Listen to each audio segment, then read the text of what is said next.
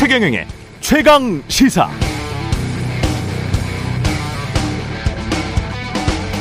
네, 안녕하십니까. 9월 첫날, 9월 1일 세상에 이익이 되는 방송 최경영의 최강 시사 출발합니다. 저는 이번 주에 최경영 기자를 대신해서 진행을 맡고 있는 KBS 김준범 기자고요. 어, 여러분들이 가장 기다리시는 코너인 것 같습니다. 뉴스 언박싱 확장판 오늘 있습니다. 어제 하루 동안 쏟아진 다양한 정치권 뉴스들 자세히 뜯어보겠습니다. 그리고 2부에서는 박치기 왕, 어, 김재원 국민의힘 최고위원과 함께 여러 이슈들 짚어보고요. 또 달 얘기를 좀 해보겠습니다. 어제 super blue moon이 떴었고 지난주에는 뭐 인도가 달 남극에 착륙선을 최초로 성공시킨 일이 있었는데 달 남극을 왜 이렇게 어, 탐사 경쟁을 하는 건지 과학 communicator 엑소 모시고 들어보고요. 마지막으로 금요일에 힐링 코너죠. 김경일 교수님과 함께하는 뉴스는 심리다. 오늘은 3부에서 특별히 평소보다 길게 준비했습니다. 궁금한 심리 있으시면 지금부터 문자로 꼭 여러 가지 질문 남겨주시기 바라겠습니다. 네, 최강시사 유튜브에서도 실시간 방송으로 함께하고 있습니다. 문자 참여는 짧은 문자 50원, 긴 문자 100원이 드는 샵 9730, 콩 어플은 무료입니다. KBS 일라디오 채널에는 정치, 경제, 사회, 문화, 다양한 명품 콘텐츠 많이 준비되어 있으니까요. 구독, 좋아요, 댓글 많이 부탁드리겠습니다.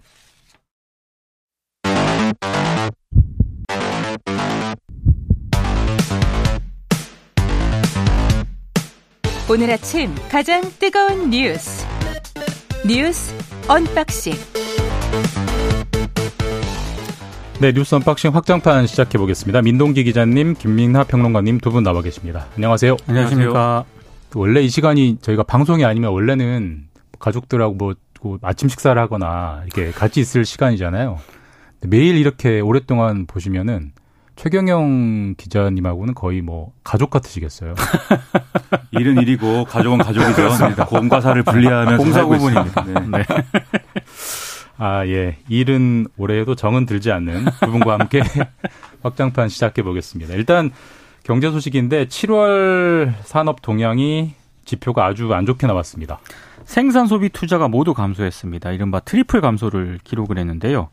정부가 원래는 상반기 부진을 좀 씻어내고 하반기에는 반등을 하는 이른바 상저하고 경기 흐름을 기대했었는데 네.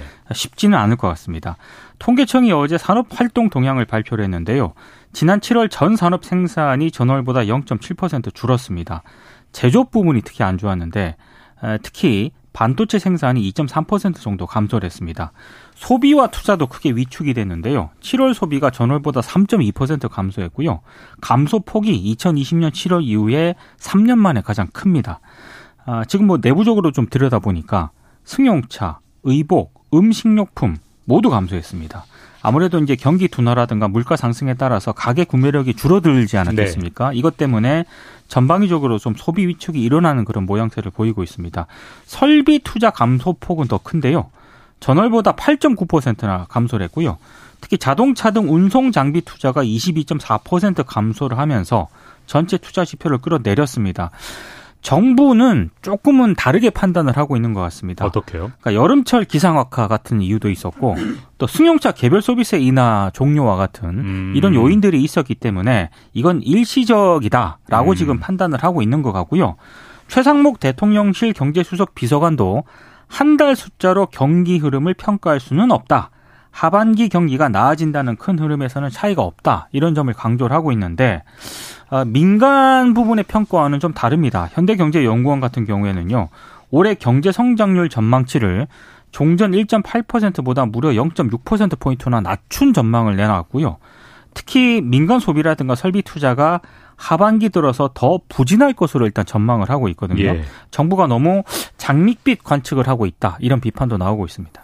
여러모로 경제가 어렵습니다. 지금 말씀하신 것처럼 생산, 소비, 투자 3대 지표가 다 하락한다는 거는 악순환일 수 있다. 이런 우려가 드는 거잖아요. 그러니까 투자가 줄어드니까 생산도 줄어들고 생산도 줄어드니까 소비도 줄어들고 그러니까 다시 이런 어떤 경기 하강 국면에서 투자를 또 줄이고 이 악순환인데 그동안 정부는 상저하고를 계속 얘기를 해왔죠. 상반기에는 좀 경기가 어렵더라도 하반기가 되면은 어, 나아질 것이다. 두 가지였습니다. 첫 번째는 중국 reopening 효과가 있을 것이고 음. 그래서 네. 중국 경기가 좀 살면 우리도 같이 살 것이다. 이게 있었고 두 번째로 반도체가 어쨌든 계속 이 내려갔다 올라갔다 하는 그런 특성이 있잖아요. 사이클이 있는 이 산업이기 때문에 반도체 호황이 다시 돌아올 수 있다. 이거였는데 지금 중국은 뭐 계속 뭐 보도가 나옵니다마는 부동산 뭐이 그렇죠. 회사들이 뭐 망한다 만다 얘기가 나오고 지방 정부의 부채 문제가 나오고 하면서 소위 말하는 reopening 효과가 아니라 지금 오히려 이제 중국 경기에 상당한 하강을 우려해야 되는 그런 네. 상황인 것이고 그리고 이제 반도체도 정부는 아직 이제 어 반등 조짐이 있다 이렇게 얘기는 하고 있는데 기대한 만큼 지금 어 회복되지는 않고 있는 거거든요. 그래서 오늘 일부 언론을 언론 표현을 보니까 반도체 어떤 회복만 기다리는 천수답이다 뭐 이런 얘기도 하는데 그런 어려운 조건 속에서 그러면 앞으로 어떻게 할 것이냐가 굉장히 중요한 거 아니겠습니까? 일단 소비라도 늘리기 위해서 10월 2일을 임시 공휴일로 지정하고 그다음에 이제 이 숙박 할인 쿠폰을 배포한다든지 뭐 이런 걸로 소비 진작을 일단은 장기적으로 해보겠다는 얘기 같아요. 근데 그걸로는 아무래도 이제 언발의 오줌 누길 것이고 그리고 또 걱정되는 게 올 7월까지 세금 거친 걸 보면은 1년 전보다 43조가 줄었는데 그게 기업들의 영업이익이 줄어서 법인세 수만 26% 넘게 감소했기 때문이다라는 거거든요. 올해 전체 세수는 예상보다 50조 원 가까이 모자랄 걸로 전망, 이 전망이 되는데 네. 정부가 올해 예산을 짤 때 잡았던 연간 법인 세수가 105조였습니다. 그러니까 반도 안 되는 거예요, 지금. 예. 이런 상황에 감세라든가 이런 것들이 같이 했기 때문에 여러모로 이제 내년에 있어서도 어 긴축 재정이 뭐 이 재정 건전화라고 얘기를 하고 있습니다만 어쨌든 지출을 줄이는 방향으로 지금 정부 예산을 짠 거잖아요. 그러면 이런 흐름이 반등할 수 있는 어떤 계기라든가 이런 것들을 정부가 지금 만들 수 있겠느냐, 그럴 준비가 돼 있는 거냐 이런 의문이 드는 거여서 좀 기존의 어떤 정책의 흐름을 좀 일부 바꾸더라도 이런 경기 하강 국면에 대응할 수 있는 그런 정부의 대비가 필요한 것이 아닌가 이런 생각이 듭니다. 저도 지금 이제 경제부에서 취재를 하고 있어가지고 어제 이 뉴스 보고 좀 통계를 뜯어봤는데 저는 그 통계가 되게 눈에 들어오더라고요. 그 재고율. 아. 그러니까 우리 기업의 재고율이 12% 정도가 수직 상승을 했어요. 사실 우리는 다 아시다시피 뭐 결국 물건 만들어서 수출해서 수출로 그렇죠. 먹고 사는 나라인데 지금 이 얘기는 아무리 만들어도 팔리질 않는다는 얘기거든요. 그럼 결국은 키워드는 평론가님 말씀처럼 결국 중국인데 네. 중국이 자기들이 힘들기 때문에 사주지 않는 면이 있고 뭐 어쨌든 국제 정치적으로 점점 조금 좀 약간씩 멀어지는 것 헤어지는 중 이런 느낌도 그렇죠. 있고 근데 이거 이 중국의 대체제를 어떻게 찾으려고 이러나 좀 진짜 좀 걱정이 많이 되긴 하더라고요. 그리고 해외 해외 순방을 간다라고 하는데 네. 쉽지는 않을 것 같습니다. 그 네. 금리 상황이나 이런 것들도 굉장히 영향을 많이 미칠 텐데 미국의 경우에 그러니까 시장이 기대한 것처럼 바로 뭐 금리 인하로 턴한다든지 이런 그림은 전혀 아닌 거잖아요. 지금 음. 오히려 긴축이 장기화될 수 있다는 우려까지 나오고 있어서 여러분 어려운 게 사실이고 어려운 측면에서 정부가 대응할 수 있는 카드가 상당히 없는 건 또 사실인데 하지만 그렇다고 내버려 둘 수는 없는 거 아닙니까? 정부가 어쨌든 대응을 할 수 있도록 여러모로 좀 신경을 썼으면 좋겠습니다. 그 좀 심각한 정책적인 좀 어떤 고민이 필요한 대목이 그렇죠. 아닌가 네. 싶습니다. 그리고 다음 이슈는 홍범도 형상 논란인데 어, 논란은 큰데 결정은 거침이 없네요. 바로 결정이 나와버렸어요. 그러니까 육군사관학교가 교내에 설치된 홍범도 장군의 흉상을 결국 외부로 이전을 하기로 했습니다. 네. 이유는 독립운동 공적과는 별개로 소련 공상단 활동이 육사 정체성과 맞지 않는다. 음. 이런 이유 때문이라고 하는데요. 사실상의 철거 조치다. 언론들이 이런 평가를 내리고 있습니다. 그리고 홍 장군 외에 어, 지금 뭐 육사 충무관 앞에는요. 뭐 김좌진, 지청천, 이범석 장군 그 흉상도 있고 네. 그리고 이회영 선생 흉상이 또 설치가 되어 있거든요. 또 충무관 내부에는 이 대한제국 군대 해산에 항의하며 자결했던 박승환 참령의 흉상도 있습니다. 예. 이 5위의 그 흉상은 또 내부로 또 이전을 할 것이라는 그런 또 방침을 세웠다라고 합니다. 음. 일단 외부 이전 장소로는 독립 기념관이 유력하게 거론이 되고 있다. 홍범도 네. 장군 흉상 같은 경우에는 이런 이제 보도가 상당히 많은데요. 근데 정작 국가보훈부 같은 경우에는 아직은 구체적으로 논의한 바 없다. 이런 입장을 보이고 있습니다. 일각에서는 백선엽 장군이 더욱 부각되는 것 아니냐 이런 해석을 내리고 있습니다만 네. 뭐 국방부는 다 부인을 하고 있고요. 민주당은 어제 독립 영웅을 이렇게 모욕하고 부관 참시한 정권은 일찍이 없었다라고 지적을 했고 정의당도 육사에서 군의 역사와 정통성을 파내고 지워버린 것이다라고 비판을 했습니다. 이게 찬반과 시시비비를 떠나서 홍범도 장군과 다른 나머지 독립운동가들을 분리해서 하는 이유가 뭐예요? 육사의 그러니까, 논리가 뭐예요? 그러니까 홍범도 장군 같은 경우에는 네. 소련 공산당 가입 전력이 있다. 아, 공산당 전력이 있다 없다로 구분하는 거예요 지금. 그렇게 이유를 들고 있고요. 예. 그래서 육사 앞에 흉상이 있는 거는 적절치 않다. 음. 이런 판단을 한 것 같습니다. 네.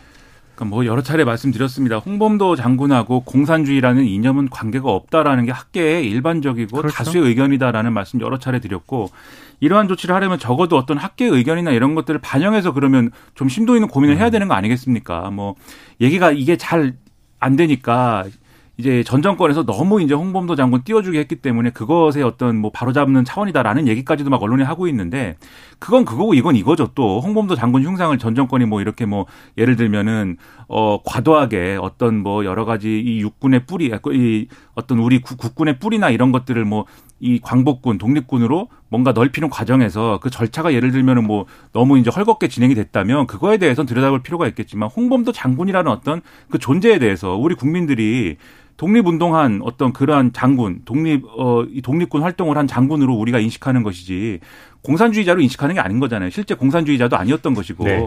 말년에 소련 공산당에 입당했던 거는 여러 차례 말씀드렸는데 그 생계 문제 때문이었던 것이고 그 이 관련 서류에 보면은 거기에 희망하는 바에 대해서 고려 독립이라고 써 있습니다. 여전히 이제 독립 운동을 하고 싶었던 분인 것이고 2차 대전이 가까워오던 그 시절에 2차 대전이 된 시기에 일본군하고 싸우겠다고 소련에다가 자기도 당시 소련이 연합군이었잖아요. 예. 그 연합군의 한 사람으로 싸우겠다고 청원을 했는데 그게 고령이어서 받아들여지지 않은 분입니다. 음. 그런 여러 가지를 고려하면 이렇게 단순하게 뭐 흉상 이 홍범도 장군은 공산당 가입 이력이 있기 때문에 흉상을 치워야 된다.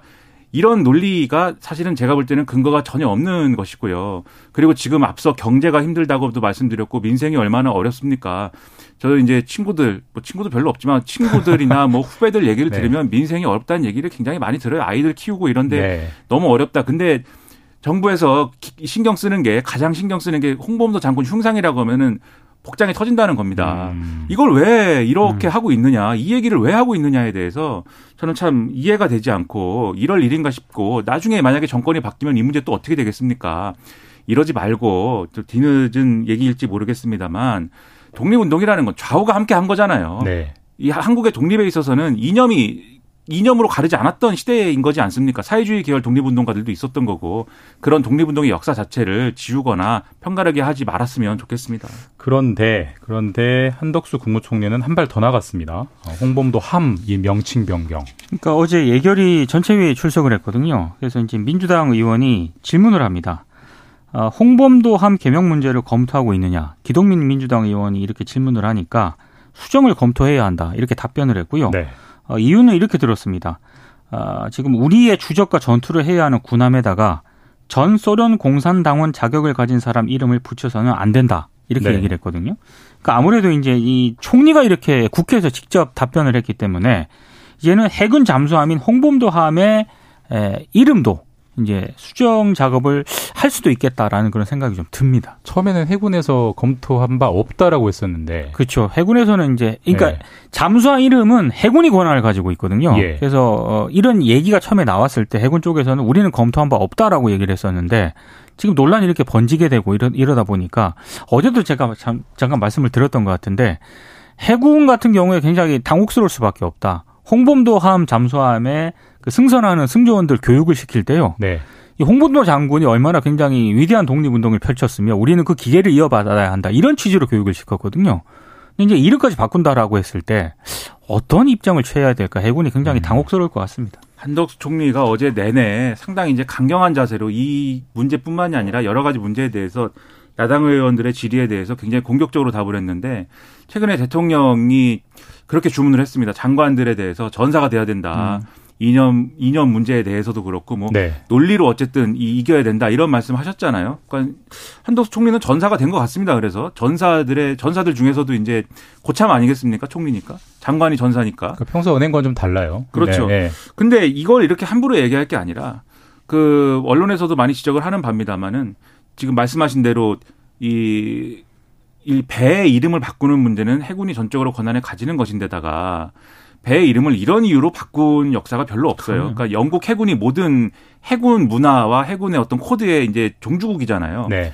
영국 해군에서는 함의 이름을 한 번 정하면 안 바꾸는 게 원칙이고 이게 바뀐 이- 그럼에도 불구하고 바뀐 사례들이 있는데 예를 들면은 우리 같은 경우에 어떤 이제 지자체 이름을 붙였다가 그 지자체 이름이 바뀐 경우 뭐 익산이라든가 뭐 이런 차례들 있지 않습니까? 그런 경우에 바꾼다든지 아니면 군함이 소속돼 있는 국가가 바뀌어서 바뀐다든지 또는 어떤 독재자가 예를 들면 이 함 이름이 도이칠란드 함인데 이 도이칠란드 함이 만약에 격침됐을 경우에 네. 아, 이 독일이 격침되는 것 같은 느낌이 음. 들 것이니 그런 이유로 뭐 바꾼다든지 그건 이 독재자가 한 것이니까 그런 경우인 것이고 그 외에 뭐 함의 성격이 달라진다든지 이런 이유가 있을 때 바꾸는 거거든요. 근데 이거는 저, 잠수함은 그대로 있고 이런 정치적 이유 때문에 홍범도라는 이름이 마음에 안 든다라는 이유로 바꾸겠다는 거 아닙니까? 바꿀 네. 수 있다라고 하는 거 아닙니까? 이거는 전례가 없는 일이기 때문에 군의 역사를 오히려 해군의 어떤 역사를 오히려 굉장히 비틀어버리는 그러한 효과를 가지고 있는 거여서 우리 군의 사기가 떨어집니다. 우리 군의 사기를 떨어뜨리면 안 되는 거 아닙니까, 총리가? 이런 말에 대해서는 다시 바로잡을 필요가 있지 않을까 생각합니다. 네, 그 6990님이 문자 보내주셨는데 제가 아침에 시작하면서 농담 던진 거에 받아주셨는데 최강 시사로 매일 아침을 시작하니 제가 오히려 여러분을 가족처럼 느낍니다. 감사하고요. 화기애애한 뉴스 unboxing 확장판 먼저 어, 날씨 교통 정보 듣고 다시 돌아오겠습니다. 지금 시각은 7시 35분 지나고 있습니다. 네, 뉴스 unboxing 확장판 이어가겠습니다. 다음 소식은 뭐 어제 뭐 주요 뉴스로 나왔으니까 많이들 보셨을 텐데 이재명 민주당 대표의 무기한 단식 먼저 현장 저희가 녹취를 좀 정리를 했는데 이재명 민주당 대표 그리고 김기현 국민의힘 대표의 반응까지 듣고 오겠습니다. 사, 즉 생의 각오로 민주주의 파괴를 막아내겠습니다. 마지막 수단으로 오늘부터 무기한 단식을 시작합니다. 국민들이 살림을 돌봐야 되는 정기국회 교회를 앞두고 웬 뜬금포 단식인지 모르겠습니다. 네, 한쪽에서는 사즉생, 다른 쪽에서는 뜬금포. 지금 어떤 상황이 어떻습니까? 네. 제가 지금 어제 국회 본청 앞에서 무기한 단식에 돌입을 했는데요. 무능 폭력 정권을 향해 국민 항쟁을 시작을 하겠다라고 이제 얘기를 했습니다. 예. 단식 중에는 검찰의 출석 요구에 응할 뜻을 밝히기는 했습니다. 근데 그러면서도 본인 관련 검찰의 수사는 검찰 스토킹이라고 규정을 했는데요. 어, 이번 단식 같은 경우에는 어, 지난 27일 당 고위 전략 회의에서 단식 투쟁에 대한 의견을 직접 물었다라고 합니다. 그랬다가 아, 8월 30일 지도부 회의에서 이제 결심을 전했다라고 하는 게 민주당 네. 관계자들의 설명입니다. 근데 대부분 만류를 했는데 결국에는 이재명 대- 대표 의지가 상당히 강했다라고 지금 언론이 보도를 하고 있습니다. 아, 요구는 크게 세 가지입니다. 민생 파괴, 민주주의 훼손에 대해서 대통령이 사과할 것 이걸 요구를 하고 있고요. 그리고 일본 핵 오염수 방류에 대한 정부의 반대 천명 그리고 국제해양재판소를 제소해라. 해, 해- 재, 재, 재판소에 제소해 달라는 네. 거고 그리고 전면적인 국정 쇄신과 개각 이렇게 요구를 하고 있는데요. 어, 일단 뭐 당내 퇴진 의견에 대해서도 이제 뭐 어제 뭐 질문이 좀 나왔던 것 같습니다. 당연히 뭐 입장이 다를 수는 있지만 침소 봉대되는 것은 바람직하지 않다 이런 입장을 내놓았는데 일단 단식을 하게 되면 언론들이 분석을 크게 두 가지로 하거든요.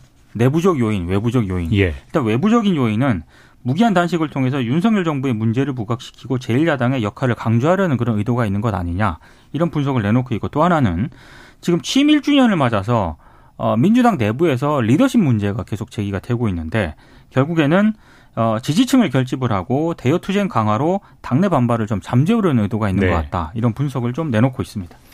그 이재명 대표가 단식을 해서 뭔가의 문제 제기를 하고 싶다면 그것에 어떤 뭐 마음은 뭐 그럴 수 있다고 생각을 합니다. 그러니까 민주당 입장에서 볼 때는 윤석열 정권에서 하는 여러 가지 지금 논란이 되고 있는 사안들이 하나하나가 다 이제 가볍지 않은 거지 않습니까? 그렇기 때문에 뭐 이것에 대해서 항의를 하는 것이든 막아내는 것이든 단식을 하는 걸로 뭐 자기 몸을 던질 수 있는데 그 마음 자체에 대해서 뭐 폄훼하고 싶은 생각은 없지만 이게 어쨌든 정치행위이기 때문에 전략인 거잖아요. 네. 전략적인 측면에서 이게 맞느냐 그런 거에는 상당한 좀 의문이 있습니다. 왜냐하면 일반적으로 단식을 한다라고 했을 때는 그 뭔가의 그 결, 결과가 있어야 되는 거거든요. 그래서 예를 들면 어떤 법안이 처리될 것인데 처리하지 말라든지 또는 이 법안을 처리를 해야 되니까 처리를 뭐 이 다음 본회의 때 하자라든지 또는 이제 뭐 누구를 임명하지 말라든지 그런 뭐 어떤 선이 있는 거잖아요. 그래서 그게 예를 들면은 단식을 했는데 만약에 이제 그게 뭐 먹혔다. 라고 하면은 의도한 결과가 나왔다라고 하면 그 단식이 효과가 있었구나라고 하는 것이고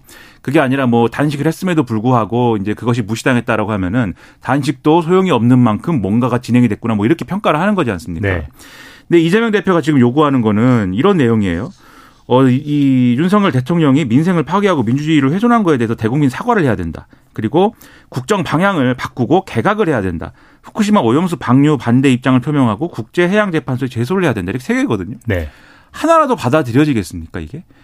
최근까지 윤석열 대통령의 어떤 행보를 보면은 오히려 야당하고 싸워야 된다 그러고 후쿠시마 오염수 방류에 대해서 우려하는 어떤 일부 세력은 1 더하기 1을 100이라고 하는 사람들이라고 하고 이런 사람들하고 싸우지 않을 수 없다고 하고 장관들더러는 전사가 되라고 했는데 그게 바뀔 수가 있겠습니까? 근데 그런 상황을 이재명 대표가 모르겠어요. 알면서도 단식을 그렇죠. 왜 그렇죠. 택했을까요? 그렇죠. 그래서 네. 이런 상황을 보면 이 정권이 받아들이지 않을 요구를 내걸고 단식을 하고 있는 것이기 때문에 예.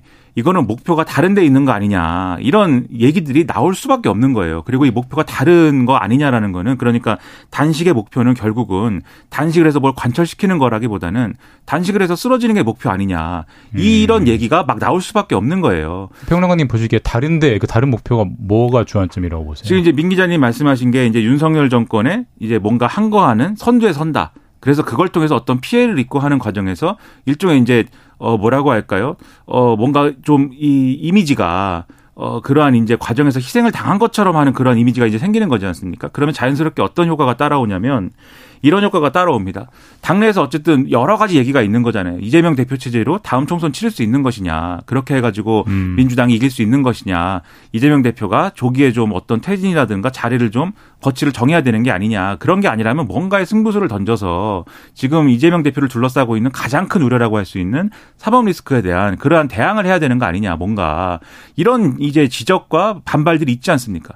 그리고 실제로 검찰 수사나 이런 것들이 진행이 되면은 체포동의안이 어쨌든 9월 내에 넘어올 것으로 예상이 되는데 그 체포동의안 표결 과정에서 이러한 논의가 이러한 논란이 상당히 이제 거의 고점에 이르를 것이고 정점에 이르를 것이고 그게 어떤 당의 분열이라든가 또는 공천을 둘러싼 전쟁 뭐 이런 걸로 내전 이런 걸로 격화할 수가 있는 거잖아요. 그런 조건임을 감안하는데 근데 만약에 대표가 단식을 하고 그리고 9월 이제 뭐 한 2주 지나고 하면은 이제 어 들어 놓을 거잖아요. 그 그 쉽게 할 수가 없습니다. 그 2주씩 진행하는 그런 단식이 어렵습니다. 네. 들어눕고 하면은 대표가 들어누워 있는데 내부에 그런 다른 소리 할 수 있겠습니까? 민주당의 내부의 인원들이 그러한 점들을 고려한 어떤 정치 행보가 아니냐라는 얘기 나올 수밖에 없고요.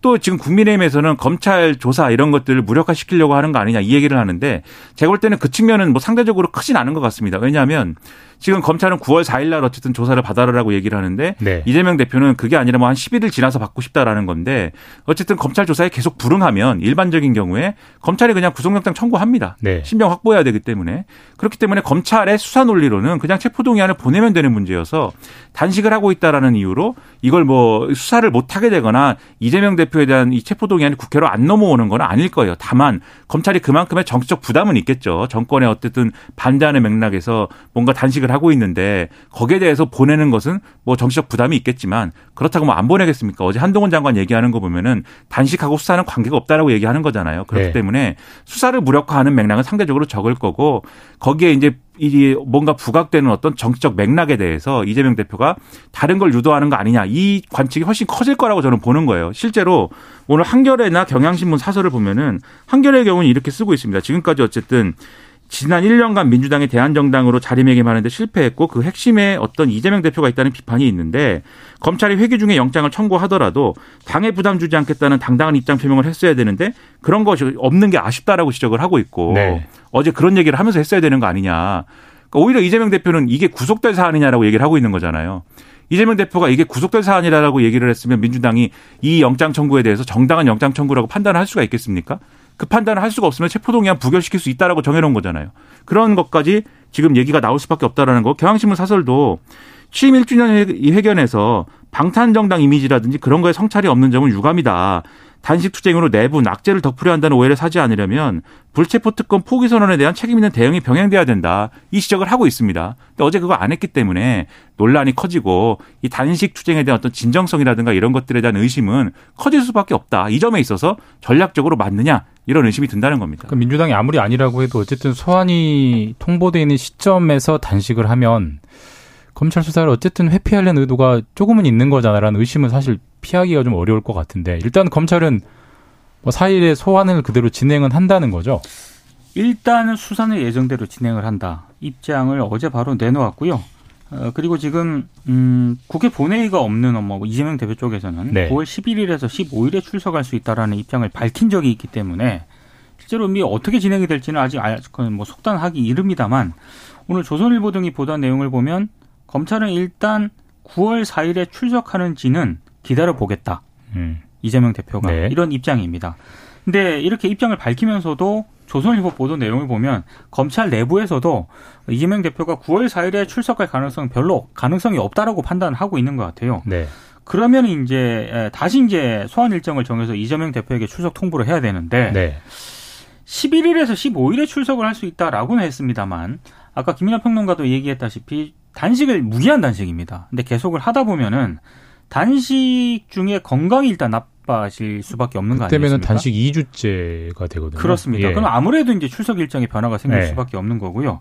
특히 2주 정도 지금 넘게 만약에 진행이 된다라고 하면은 이때는 병원으로 이제 가야 되는 그런 상황이 발생할 수도 있기 때문에 이렇게 되면은 상당히 여러 가지 좀 복잡한 변수가 생길 것 같습니다. 그러니까 정치적으로 여러 얘기가 나올 수밖에 없어요. 예. 지금 쭉 말씀드렸습니다만, 그러니까 일정이나 이런 그다음에 어제 이재명 대표의 메시지를 잘 생각해 보세요. 어제 이재명 대표가 대표직 거취에 대해서도 얘기를 했거든요. 그런데 당연히 뭐 이전에 뭐 이 전제 군주 시대에도 왕이 뭐 물러나야 된다라는 얘기도 있었을 테니까 대표직을 내려놓을 수- 내려놓으라는 요구도 있을 수가 있지만 예.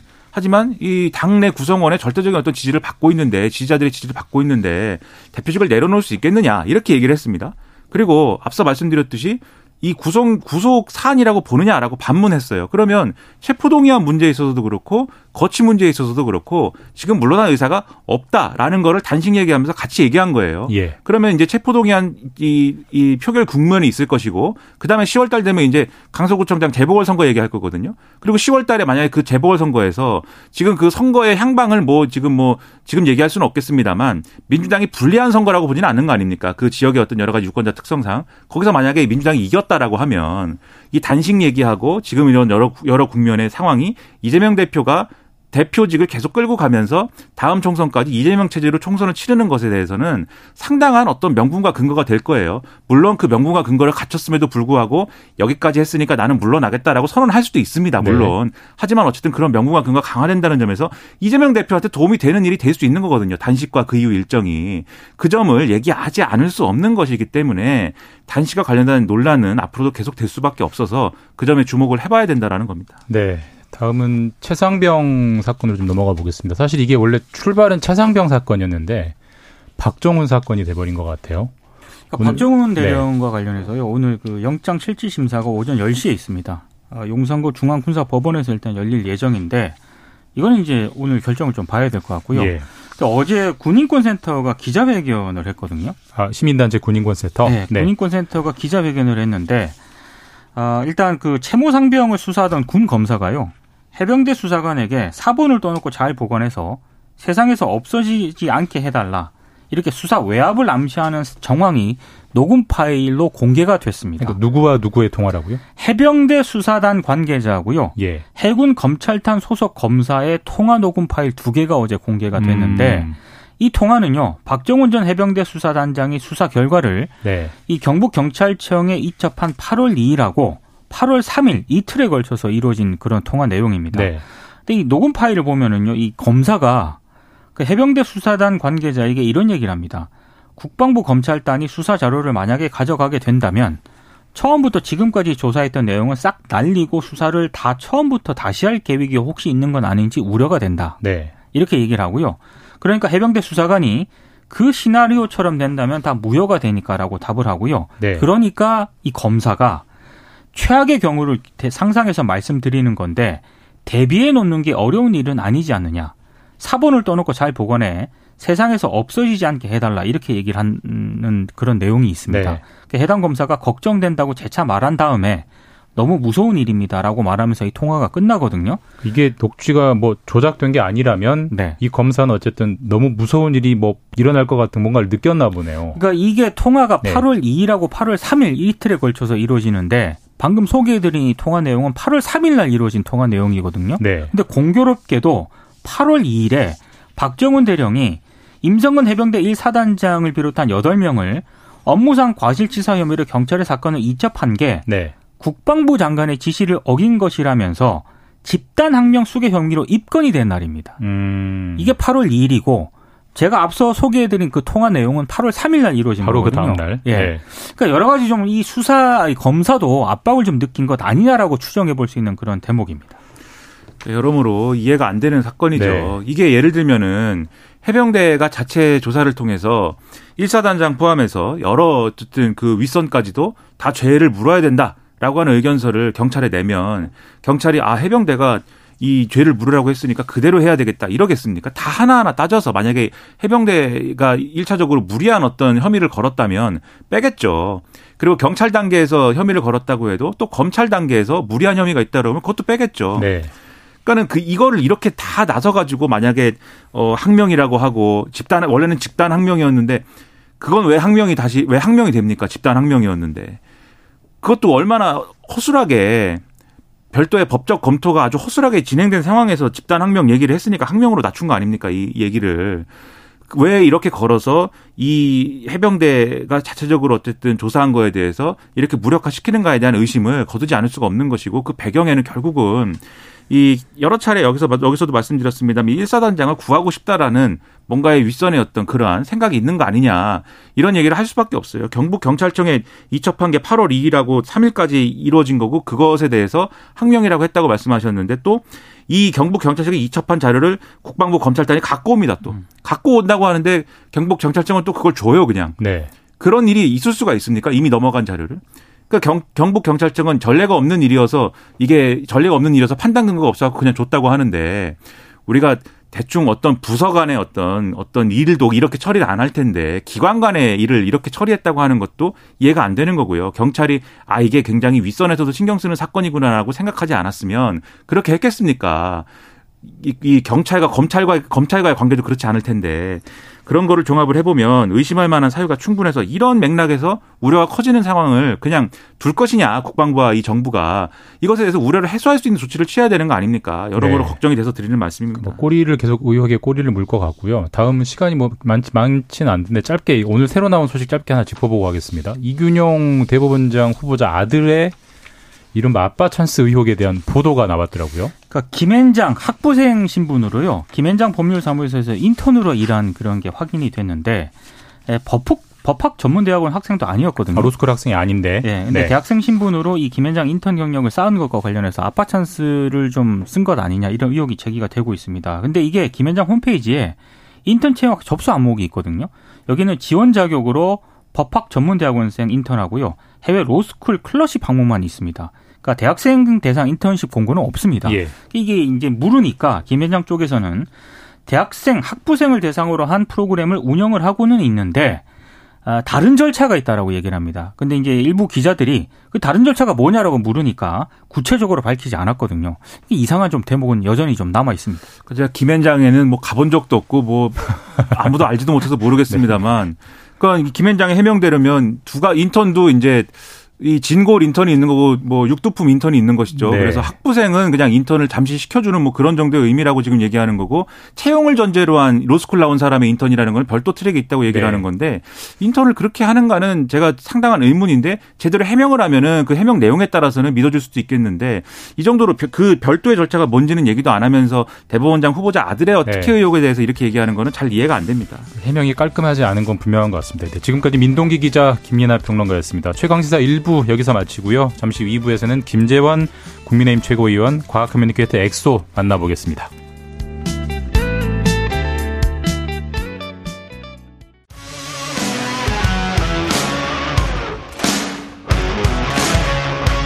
오늘 하루 이슈의 중심 최경영의 최강 시사.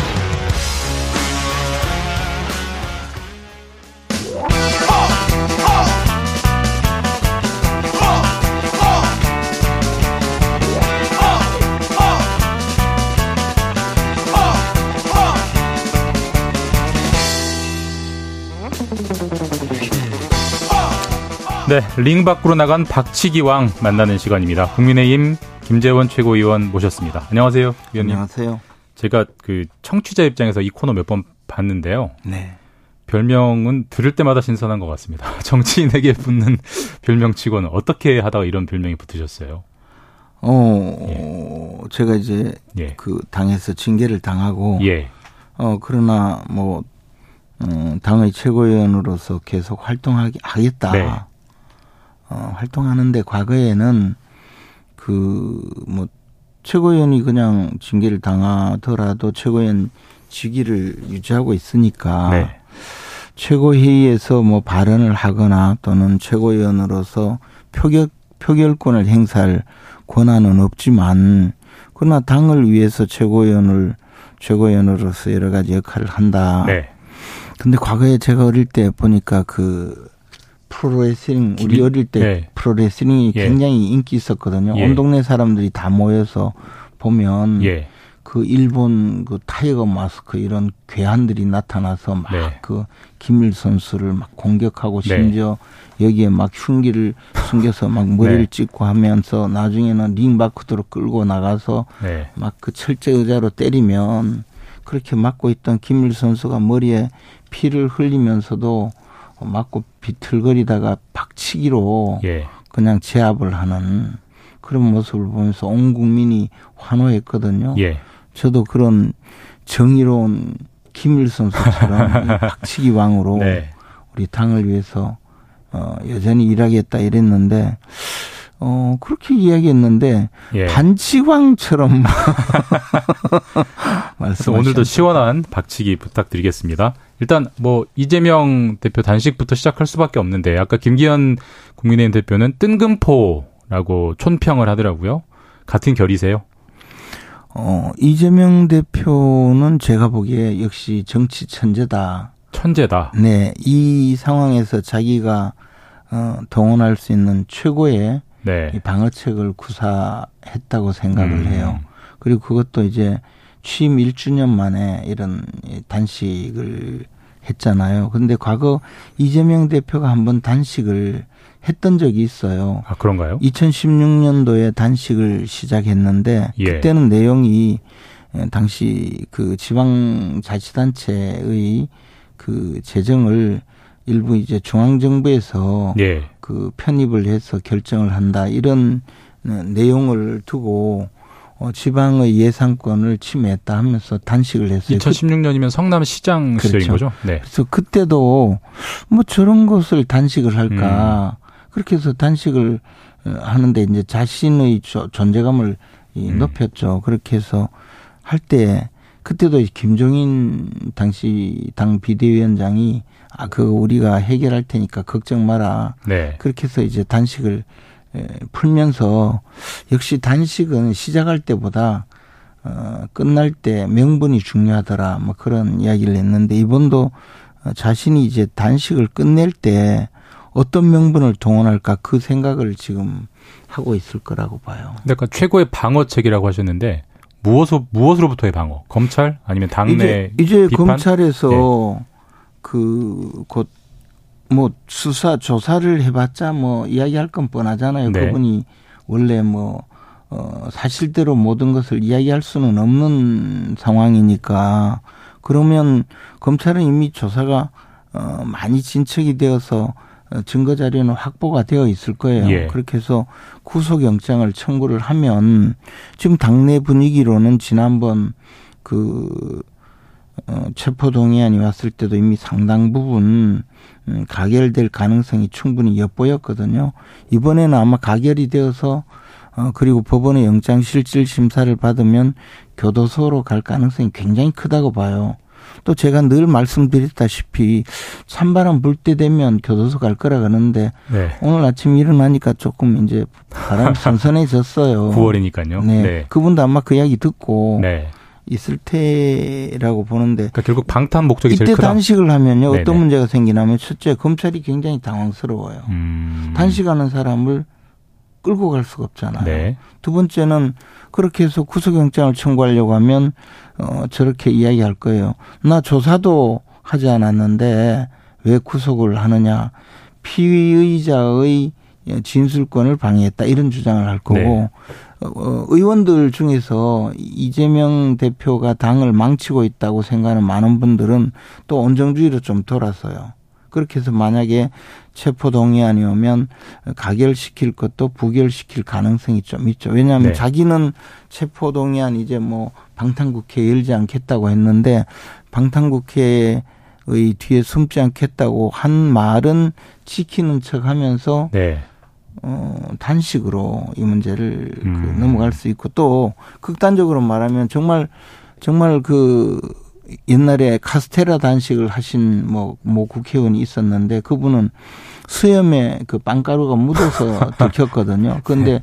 정말 이렇게 조심스럽게 해서 단식 기간을 오래 네. 끌고 가면서 하면 이 기간을 늦출 수 있잖아요. 네. 그럼 점점 점점 이게 정기국회 끝날 때까지 뭐 여러 가지 정치적인 그 어, 어떤 기간을 끌고 가면 정말 옥중공천의 가능성도 있다 해서 민주당 네. 의원들이 또 겁에 질리게 되어요. 그러면 친명계가 더 득세하게 되고 이런 모든 정치적인 어 가능성을 본다면 이재명 대표는 굉장히 어 좋은 수를 꺼냈다라고 보죠. 그러나 결국에는 예. 이길 수는 없다. 어, 사법 정의를. 음. 근데 그러니까 시작하는 것보다 끝내는 게 중요하다고 하셨는데 지금 이재명, 이재명 대표가 네, 그 네건 목표를 보면은 뭐 대국민 사과, 오염수 반대 천명, 뭐 국제해양재판소 제소, 전면 음. 개각 뭐 이런 게 사실 지금 상황에서 일부라도 받아들여진다고 보기는 굉장히 어렵지 않습니까? 그럼 무슨 명분으로 이걸 어떻게 끝낼 수 있다라고 전망하십니까? 그래서 뭐 그것을 받을 수도 없지만 뭐 네. 받을 이유도 없죠. 네. 어, 그 대신에 이제 검찰에서 어, 제가 보기에는 결국은 이재명 대표에 대해서 그, 그 구속영장을 청구를 해야 될 상황이 되었는데 네. 어, 그 부분을 어떻게 해결할지 음. 과거에 보면 어, 이 저 한명숙 전 총리의 경우에는 들어가서 뭐 한 번도 진술을 하지 않아서 그냥 어저 피의자 신문 조서가 공란으로 문 질문만 있고 답변이 없는 그런 상황에서도 구속영장이 청구되었고 또 조국 전 법무장관의 그 부인께서는 네. 어, 공소시효가 임박해서 그냥 조사 없이 청구를 했는데 그것도 많이 공격을 했잖아요. 이 부분에 대해서는 굉장히 앞으로 어, 조금 논란을 거치면서도 어, 결국에는 어, 이재명 대표의 범죄 행위가 이제 에, 다른 방식으로 드러나서 어, 구속영장을 청구하지 않으면 안 되는 네. 그런 상황으로 갈 때 영장 청구를 통해서 결국은 음그 구속되는 방법으로 어 해결될 수가 있고 또 하나는 아 그러니까 어, 구속되는 방법으로 단식이 종료될 수 있다. 그 말씀이신 거예요? 네, 그럴 네, 수도 그, 있다. 네. 그런 방식으로 네. 해결될 수가 있고 이재명 대표께서도 이 단식을 언제까지 끌고 갈지 또 본인도 결정을 하셔야죠. 왜냐하면 네. 사실 어, 계속적으로 정말 제대로 단식을 하면 그렇게 인간의 그것도 의지가 강하더라도 단식을 그렇게 오래 할 수는 없거든요. 네. 아까처럼 뭐 카스테라 단식이라든가 또는 뭐 어, 짜장면을 먹는 단식 같은 그런 기괴한 뭐 과거에 일이 있었는데 이재명 대표가 그런 일을 벌일 수는 없잖아요. 그래서 저는 이재명 대표도 일정 시간이 지나면 스스로 퇴로를 만들어야 될 텐데 그것이 어떤 방법이 될지는 좀 음. 고민스럽다고 봐요. 근데 제가 단식을 중단시켜 본 적은 있어요. 언제요? 제가 이제 정무수석을 네. 할때 그때 네. 우리 당의 그 이정현 당대표께서 어 정세균 국회의장의 단식을 정세균 국회의장의 국회 운영을 비판하면서 단식을 했는데 너무 오래전이라 그때는 현안이 뭐 뭐였죠? 2016년도인데요. 예. 예. 아마 김재수 농림부 장관의 뭐뭐 뭐, 아, 해임건이 뭐, 네, 뭐, 네, 뭐 네. 그런 사안이었는데 어쨌든 그때도 당 대표가 단식을 중단해야 뭐 당이 돌아가니까 정무수석이 와서 네. 강제로 병원으로 태워가는 음, 그런 방식으로 단식을 중단시켰는데 아마 시간이 좀 지나면 또뭐 어, 그런 식으로 당내에서 어 친명계 의원들이 어 이재명 대표를 뭐 강제로 병원으로 싣고 가는 이런 방식으로 해결할 수도 있다고 봅니다. 하여튼 지금 뭐 좀 지켜보고 있겠지만 제일 마음이 복잡한 분은 이재명 대표께서 시작은 했는데 어떻게 끝낼까 그래도 검찰에 붙들려 가는 것은 좀 안 좋은데 음. 이런 생각을 하지 않을까.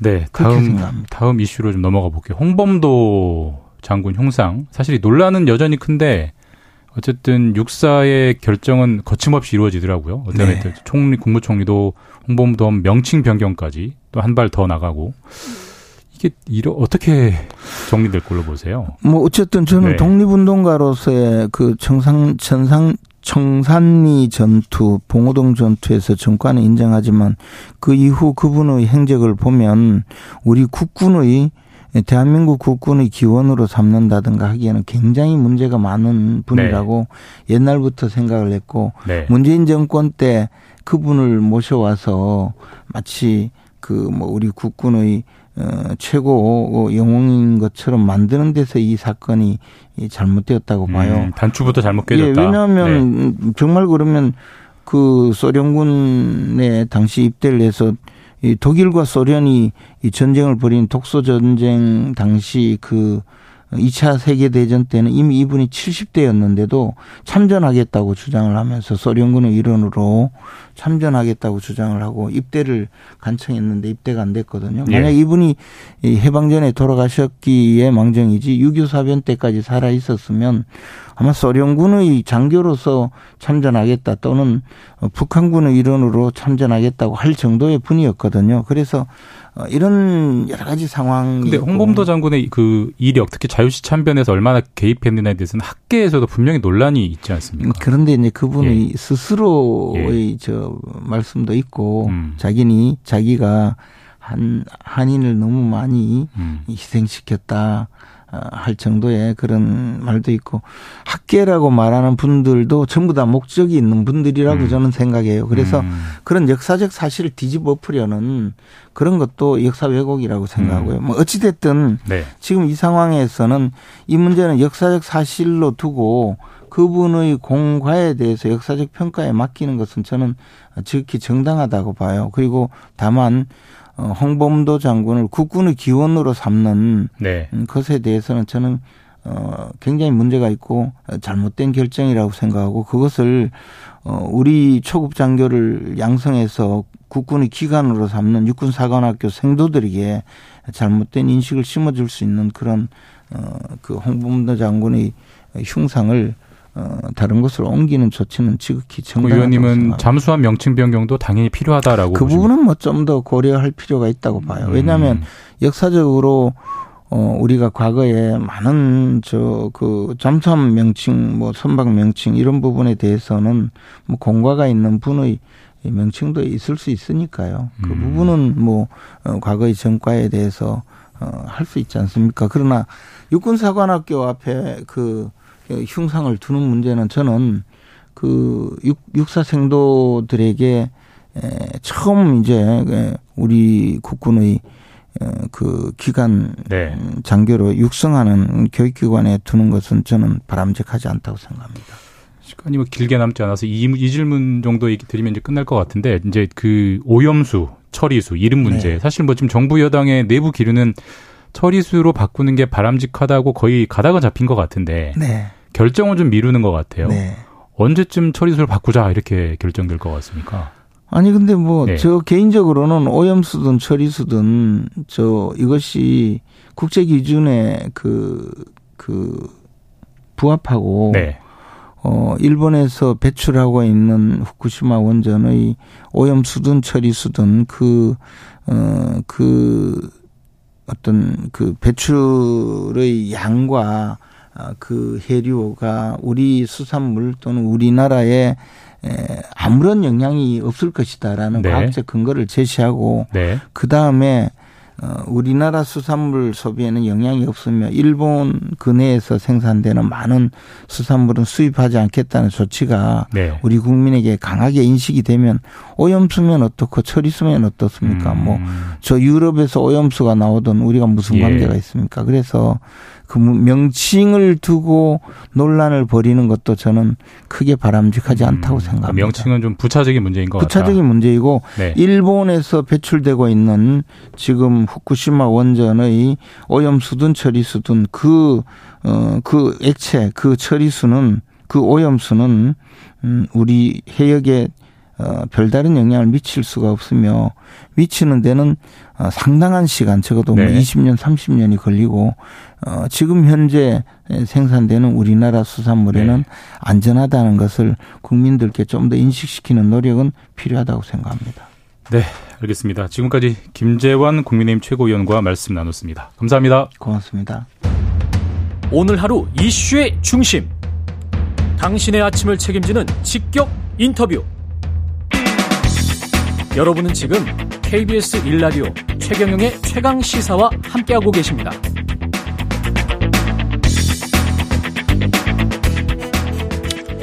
예, 다음 코너는 예고드린 대로 달에 대해서 좀 얘기를 해보겠습니다. 지난주에 인도가 찬드라얀 3호라는 무인 달 탐사선을 달 남극에 세고, 세계 최초로 이제 착륙을 시켰고요. 그에 앞서서 러시아도 도전을 하다가 실패한 일도 있었는데 달 탐사, 특히 달 남극 탐사를 왜 이렇게 각국들이 경쟁을 하는지 좀 알아보겠습니다. 과학 communicator 엑소 선생님 연결돼 있습니다.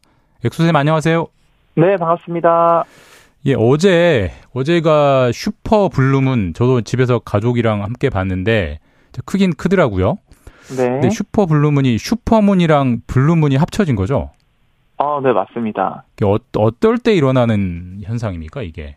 어, 사실 뭐 달이 모양이 항상 다른 이유는 달이 지구 주변을 도는 공전 때문인데. 네. 일단 달은 한 달에 한 번 지구를 도는데 달이 유독 크게 보일 때가 있고 또 작게 보일 때가 있습니다. 예. 어, 보통 보름달이면 모두 같은 크기의 보름달이었는데 왜 크기가 다르냐 하면 사실 달이 지구를 도는 공전 궤도가 정확히 원으로 도는 게 아니고 약간 계란 모양처럼 타원형으로 돌기 때문에 항상 크기가 다르게 보이는 아, 거거든요. 약간 찌그러져 있나 보죠? 맞습니다. 아, 네네. 그래서 지구와 달이 굉장히 멀어질 때가 있고 굉장히 가까워질 때가 있는데 슈퍼문은 달이 지구에 가까운 지점에서 뜨는 보름달을 말하는 거고 네. 어, 보통 크기는 이 가장 멀리 떨어져 있을 때 보름달 mini moon과 비교해서 약 14% 이상 크고 음. 밝기는 30% 이상 더 밝게 관측이 된다 하고요. 근데 supermoon 알겠는데 super blue moon은 무엇이냐 하면 이 blue moon이라고 해서 파란색 달을 의미하는 건 아니고 네. 어, blue moon은 보름달이 한 달에 두 번 뜰 경우 두 번째로 뜨는 보름달을 의미합니다. 음, 그래서 이번 저도 어제 보면서 8월... 계속 보면서 파란색이 아닌데 왜 blue moon이라고 하나 이상하게 하긴 했어요. 네. 네, 그래서 이번 달에는 8월 2일에 이미 한 번 보름달이 뜬 적이 있기 때문에 네. 어, 이 달이 보통 29.5일을 주기로 위상이 변하기 때문에 예. 한 달보다는 약간 더 빠르게 지구 한 바퀴를 돕니다. 예, 예. 즉, 이 음력, 양력과는 다르게 움직이기 때문에 2년 8개월마다 보름달이 한 달에 두 번 뜨게 되는 경우가 있고, 예. 이 여기서 blue라는 의미는 푸르다라는 의미보다는 이 배신하다라는 그 영어 고어 중에서 belewe라는 고어에서 유래가 돼서 예. blue라는 어 그 단어가 들어간 거고요. 배, 배신하다, 배신. 네, 배신하다. 아, 왜 네네. 그런 단어가 쓰였냐 하면 예. 이 서양에서는 전통적으로 한 달에 두 번 뜨는 달을 좀 부정적으로 여기는 아, 그 성향이 있었습니다. 네네네. 그래서 이게 supermoon이 뜨는 조건과 네. 그다음에 blue moon이 뜨는 조건이 한 번에 겹쳐지기 때문에 그래서 이게 쉽지 않은 조건이고 그래서 앞으로 14년은 더 기다려야 다시 슈퍼문 블루문을 볼 수 있게 될수 아, 있습니다. 네.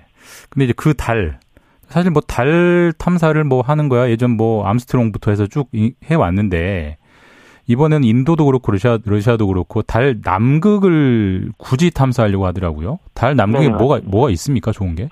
어, 사실 달 남극에는 어, 가장 중요한 게 다량의 물이 얼음 상태로 존재할 가능성이 크기 때문입니다. 그래서 아, 2008년도에 네. 인도의 찬드라얀 1호가 달에 물과 얼음이 있을 단서를 찾았고 그 뒤로 이제 여러 나라에서 실제로 달의 남극에 물이 있을까? 그 물이 있으면 우리 인류가 이걸 식수로 사용할 수도 있고 그걸 전기분해해서 다양한 용도로 또 쓸 수 있거든요.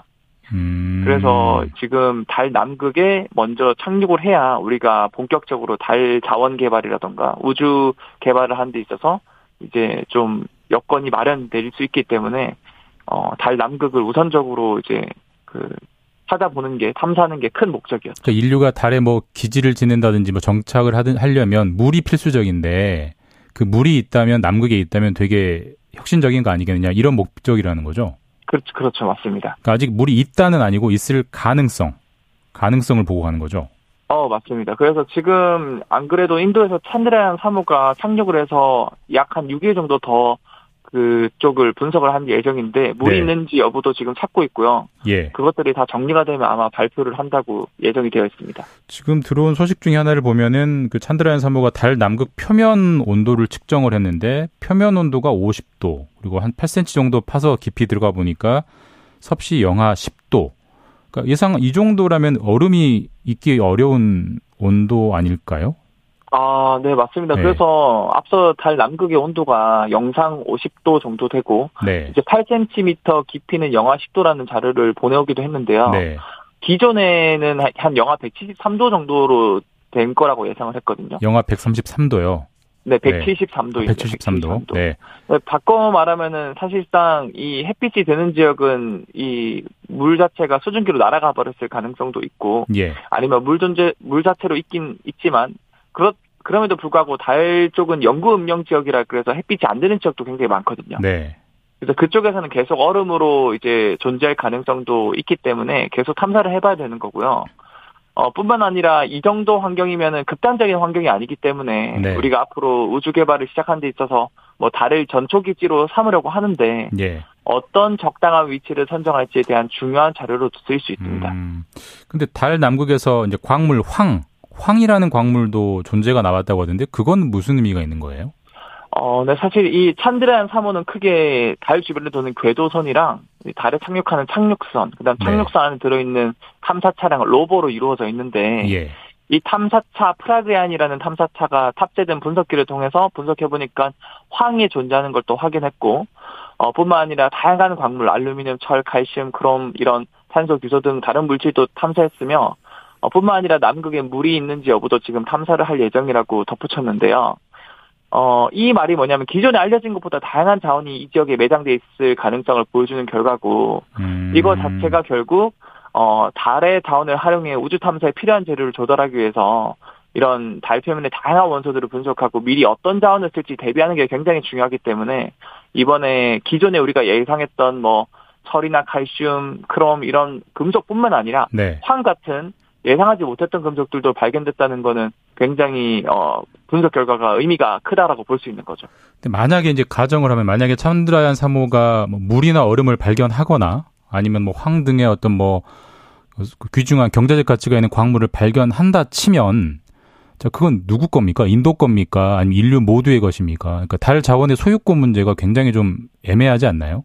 아, 이것도 굉장히 훌륭한 질문인데, 네. 사실 우주를 대상으로 한 국제 조약 가운데 최근 달 자원 쟁탈전과 가장 연관이 깊은 건 1979년에 유엔에서 만들어진 달 조약이 있습니다. 아, 달 조약이 어, 이, 있어요? 네, 네, 달 조약을 보면은 이 달의 자원은 인류 공동 유산이다. 특정 국가가 당장 마음대로 달에서 자원을 캐내서 내다 팔 수 없다라고 이렇게 조약을 만들어 놨거든요. 아, 네. 근데 이거는 사실 조약일 뿐이지 법적으로 뭔가 이게 국제법 이런 것도 아니고 뿐만 아니라 어, 이 덜 조약을 비준한 국가에 미국과 같은 주요 우주개발국은 정작 없다는 게 문제입니다. 아. 그래서 달 조약에 가입해 있지 않은 국가가 달 자원을 개발할 의지와 기술만 있다면 달 조약이 원래 목적대로 굴러가긴 어렵고요. 그래서 지금은 달에 먼저 가서 자원을 선점하는 국가가 이득이다라는 의견이 큰 게 사실입니다. 그러니까 그래서, 뭐 내거 선언하려고 너도 나도 간다 이렇게 봐야 되겠군요. 맞습니다, 맞습니다. 그래서 네. 사실 달에 묻힌 잔을 더 가지려는 국가들 사이에서 무력 다툼이 일어날 가능성이 있다는 분석도 있고요. 그래서 달에 있는 자원 때문에 신냉전이 어, 새롭게 이제 열전으로 번지는 장이 될 수도 있다는 우려도 있습니다. 그럼 미국이 이제 아르테미스 프로그램이라고 해서 다시 유인 달의 유인 탐사를 보내려고 하는 거, 거기에 우리나라도 이제 동참해서 다누리 등등을 보내려고 하는 거, 결국 그것도 결국은 뭐 그런 비슷한 목적, 선전 목적이 없다라고 말할 수는 없겠네요. 아, 정확합니다. 사실 20세기의 냉전 시대 때 소련과 미국이 달에 간 이유는 자기 국가의 기술력을 자랑하려고 간 게 1차원적인 목표였다면 예. 21세기 아르테미스 프로젝트 같은 경우는 이제 실질적으로 달에 어, 뭐, 히토류 금속이라던가, 아니면은, 뭐, 헬륨3 핵융화 필요한 자원이라던가, 굉장히 고부가 가치 자원들이 거기에 많이 축적돼 있거든요. 특히 음. 히토류 금속 같은 경우는 특정 나라에서 독점권을 쥐고, 다른 네. 나라에서 이게 없으니까, 이걸로 굉장히, 어, 뭔가 경제를 좌지우지하는 상황이 많기 때문에, 네. 어, 실질적으로 달에 많은 자원을 캐오자라고, 어, 생각하에 아르테미스 계획이 시작된 거고, 음. 이 아르테미스 계획 자체는 2025년에 사람을 태워서 달에 보내는 걸 목표로 하고 있는데 실제로 한국을 포함해서 28개국이 아르테미스 약정에 서명한 상태고요. 네. 어, 여기에는 사실 중국과 러시아는 빠져 있습니다. 중국과 러시아는 독자적인 기술로 우리가 직접 채울 거다라고 주장을 하고 있고, 어, 우리나라 같은 경우는, 어, 여기에, 어, 협정을 맺고 있고, 뿐만 아니라 이런 아르테미스 프로젝트가 원활하게 하기 위해서 작년에 다누리 탐사선이라는 달 탐사선을 보내서 성공적으로 지금 궤도에 진입해서 어, 자원이 어느 정도 있는지 그리고 극지역에는 물이 있는지 이런 여부도 계속 분석을 하고 있는 것이고요. 그러니까 사실 뭐 달까지도 네 거냐 내 거냐 하는 게 좀 뭐좀 뭐 좀 그렇긴 한데 어쨌든 뭐 현실은 현실이니까요. 우리나라는 그러면 달 어떤 탐사 기술이 어느 정도 되느냐? 지금 탐사선은 갖고 아직 착륙선은 만들 실력은 안 되는 거죠? 어, 네, 맞습니다. 사실은 어, 지금 달 주변에서 궤도선을 보내서 탐사를 한 나라는 7개의 국가뿐입니다. 네. 전 세계 240여 개 국가 중에서 7개 국가라는 건 굉장히 소수이고요. 그 중에서 우리나라 다누리 탐사선도 있습니다. 음. 어, 근데 착륙선과 탐사선은 다릅니다. 그래서 이, 이제 궤도선이라 그러죠. 예. 그래서 궤도선은 7개의 국가고 착륙선은 3개 국가밖에 없습니다. 그래서 앞에서 제가 말씀드렸던 미국이랑 러시아, 중국이 착륙을 했고요. 근데 이번에 어, 이제 네 번째로 인도의 찬드라얀 3호가 착륙에 성공했고, 더 의미가 깊은 건 달의 남극에 착륙한 거는 전 세계 최초로 인도가 해냈다라고 볼 수 있는 거고요. 그러면 우리나라는 언제쯤 되면 착륙선을 만들어서 보낼 수 있, 는 실력이 될까요? 어, 우리나라에서는 사실 이 독자적으로 이제 택배 기사 역할을 하는 어, 네. 이제 발사체라고 볼 수 있죠. 누리호를 성공하지 않았습니까? 네. 그래서 이런 그 위성 같은 거나 탐사선을 우주로 보내는 택배 기사 역할하는 발사체 누리호 다음으로 2030년에 이제 차세대 발사체로 굉장히 더 높이 올라갈 수 있는 고궤도에 올라갈 수 있는 발사체를 지금 개발 중입니다. 그래서 그거를 네. 성공한다면은 거기에 달 착륙선도 실어서 아마 2030년대에 네. 어, 달에 착륙할 수 있는 그런 어, 여건을 만들어 보겠다라는 목표로 지금 열심히 네. 연구를 하고 있습니다. 알겠습니다. 넥소쌤 감사합니다. 네, 감사합니다. 네, 최강시사 2부는 여기까지고요. 3부에서는 뉴스는 쉽니다. 기다리고 있습니다.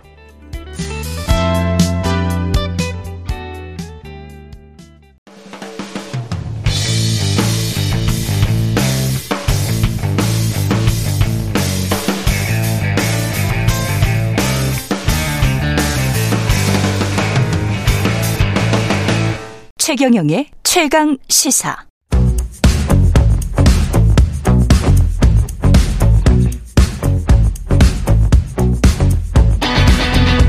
심리로 들여다보는 세상 이야기. 뉴스는 십니다.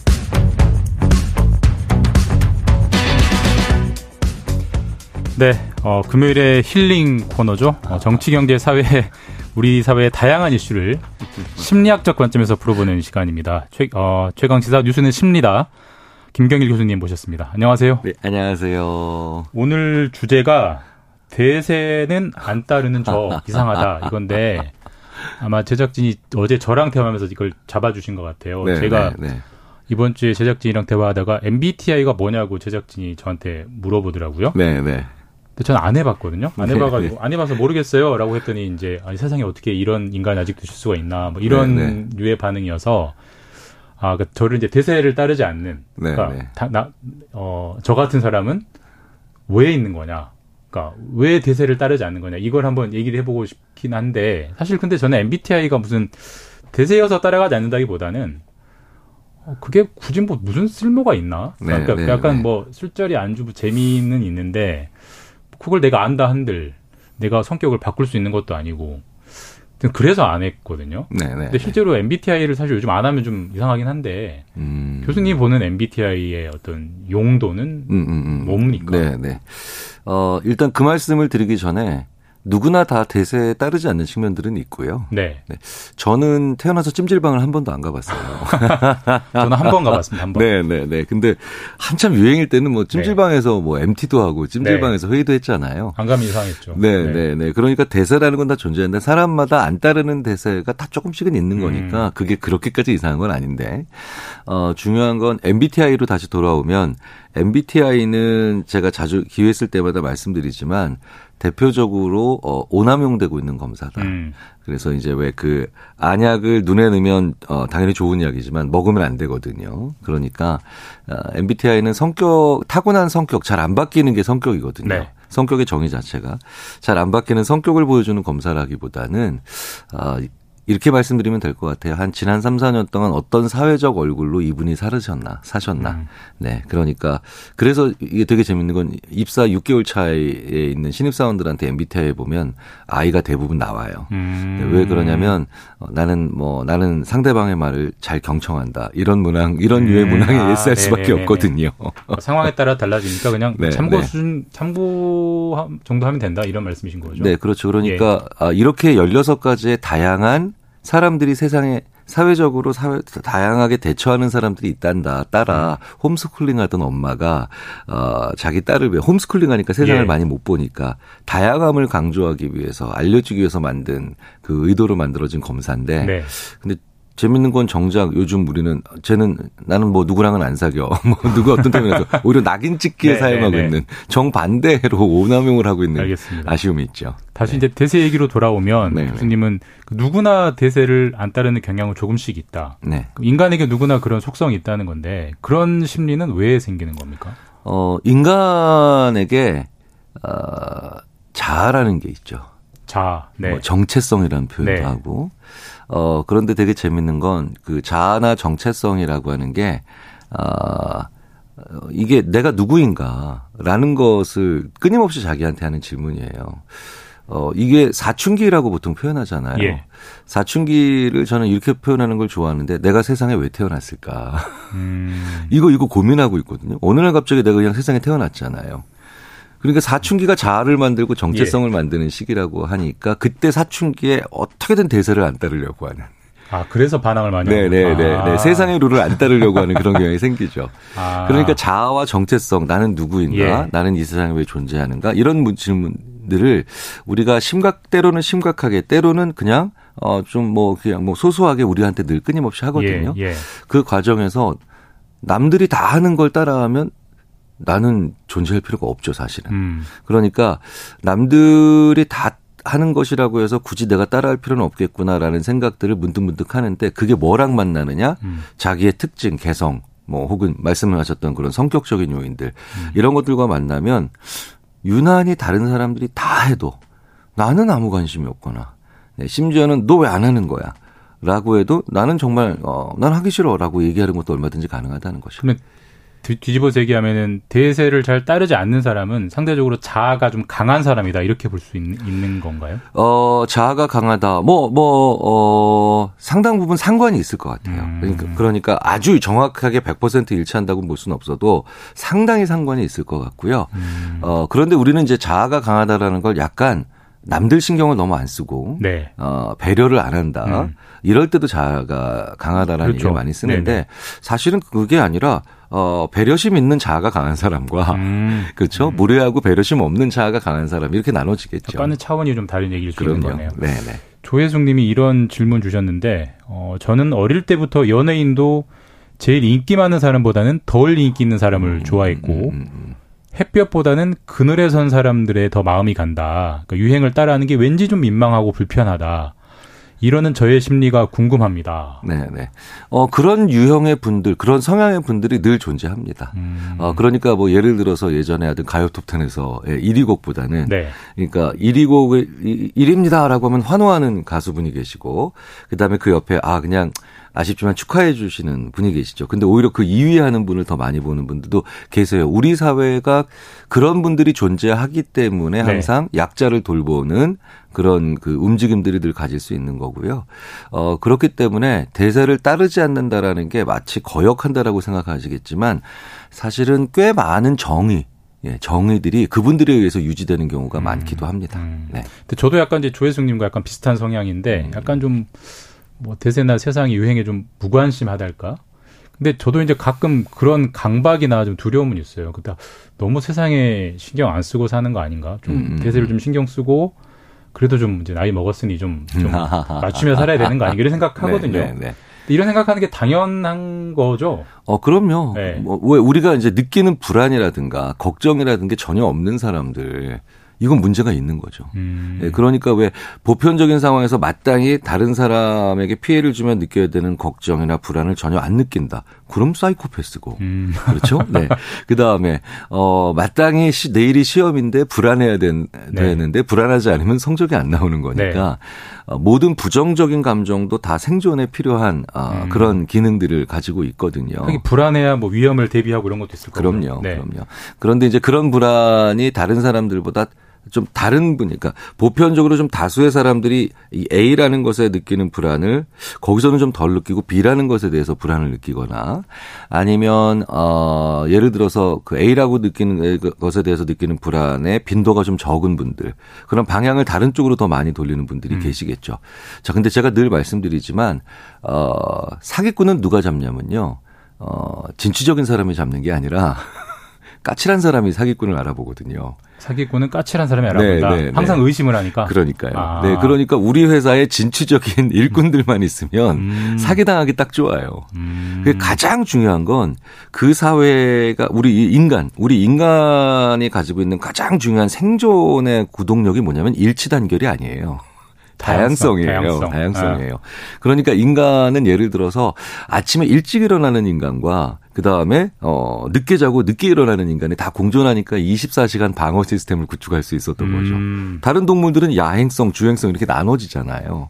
그래서 어떤 사회가 특히 개체 수가 줄고 우리나라 인구 줄잖아요. 개체 수가 줄고 있고 그 다음에 어 무언가 규모가 좀 더 컴팩트해지고 작아지고 있다면 그럴수록 가장 중요한 게 일치 단결이라기보다는 오히려 다양성을 잘 확보하고 아우르는 그런 노력들이 필요하죠. 음. 그게 굉장히 중요한 역량이 됩니다. 사회 전체적으로 보면은 공동체 전체적으로는 이제 다양성이 좋긴 한데 어쨌든 그 개인 한 사람 한 사람부터 자기가 중요한 거니까 음, 음, 음. 아까 그 말씀하신 불안 그 불안을 또 유난히 많이 느끼는 분들이 네, 계세요. 네, 네. 남들은 괜찮은데 혼자 막 걱정하는 분들. 그게 뭐 심하면은 뭐 포모 증후군 뭐 이런 말도 있다고 음, 음 하던데 음, 음, 사실 그게 너무 심하면은 뭐 좀 치료를 받아야 할 정도의 뭐 그런 상황도 되는 겁니까?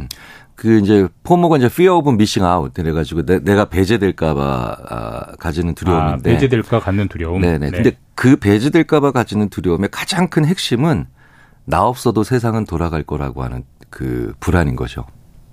원래 돌아가잖아요. 네, 네, 네. 근데 알죠. 근데 말씀드렸다시피 인간은 네. 자아를 가지고 있기 때문에 아, 네. 세상의 중심이 나거든요. 아. 생각해 보세요. 내비게이션 딱 내비 운전하실 때 내비게이션 어, 보면 되게 재밌게도 어 차가 동쪽으로 가면 내비게이션 화면상에서도 동쪽으로 가야 되는데 음. 내 차는 늘 위로 가죠. 예. 내가 세상의 중심이라는 아, 거예요. 네네네. 그런 생각을 어느 정도는 가지고 있어야 사람은 살아갈 수 있고 그 다음에 어. 어, 어떤 능동적인 대처가 가능하죠. 자, 그런데 이제 이 포모 같은 이런 불안 있잖아요. 나 없어도 세상은 돌아가고 내가 빼, 빠져도 우리 회사는 될 것 같아서 아, 자꾸 옆에 다수에 붙어야 되고 대세를 따라야 되겠다. 음. 라고 하는 그런 불안이 어, 적정 수준을 넘어서 지나치게 어, 커지는 경우가 어떤 걸 봤더니 대화합을 강조할 때. 대화합을 강조할 네. 때. 그러니까 대화합이라는 게 뭐냐면, 어, 어, 상생하자 이런 대업이 아니라 한 목소리만 가지자라고 음, 강조할 때. 음, 음, 음. 네네. 말씀드렸다시피 일치 단결. 네. 그리고 나라, 나라는 사람보다는 우리를 너무 강조할 때. 음. 이럴 때 오히려, 이럴 때 굉장히 그런 불안들이 커지거든요. 왜냐하면 음. 뭘 아, 내가 없어지니까요. 아, 집단만 남고 개인이 사라지니까. 그렇죠. 그러면 아. 이제 이것들을 그럼, 그럼 이런 포모 같은 불안들을 줄이려면 어떻게 해야 되느냐. 아, 만약에, 만약에 그게 기업이든 아니면 학교의 한 학급이든 그 리더나 선생님께서 이렇게 해주셔야 돼요. 한 사람 한 사람만이 가지는 독특한 그 사람만의 가치, 그 사람만의 역할, 그 사람만이 가질 수 있는 어, 그런 장점들을 문득문득 상기시켜주고 그리고 그걸 일깨워줘야 돼요. 음. 이게 굉장히 중요합니다. 음. 그러니까 어, 뭘 아가 되고 한 목표를 향해서 다 합쳐지자. 라고 하는 것들이 어 아주 급박하고 그다음에 뭐 순간적인 위기 타개에는 도움이 될지는 몰라도 시스템이 어느 정도 갖춰진 사회에서는 오히려 불안감을 아, 일치 단계를 강조하는 거에서 오히려 불안만 강조하는 경우들이 되게 많죠. 음. 네. 지금 대세 얘기하니까 비슷한 질문들이 많이 들어오는데 8372님이 저는 점심 메뉴를 정할 때 꼭 어느 후배가 어, 대세를 안 따르고 자꾸 이건 어때요, 저건 어때요라고 딴지를 거는데 나는 그 후배가 묘하게 신경이 쓰인다. 나를 싫어하나? 이런 생각이 들 때도 있는데 이런 경우에는 어떻게 하는 게 현명합니까?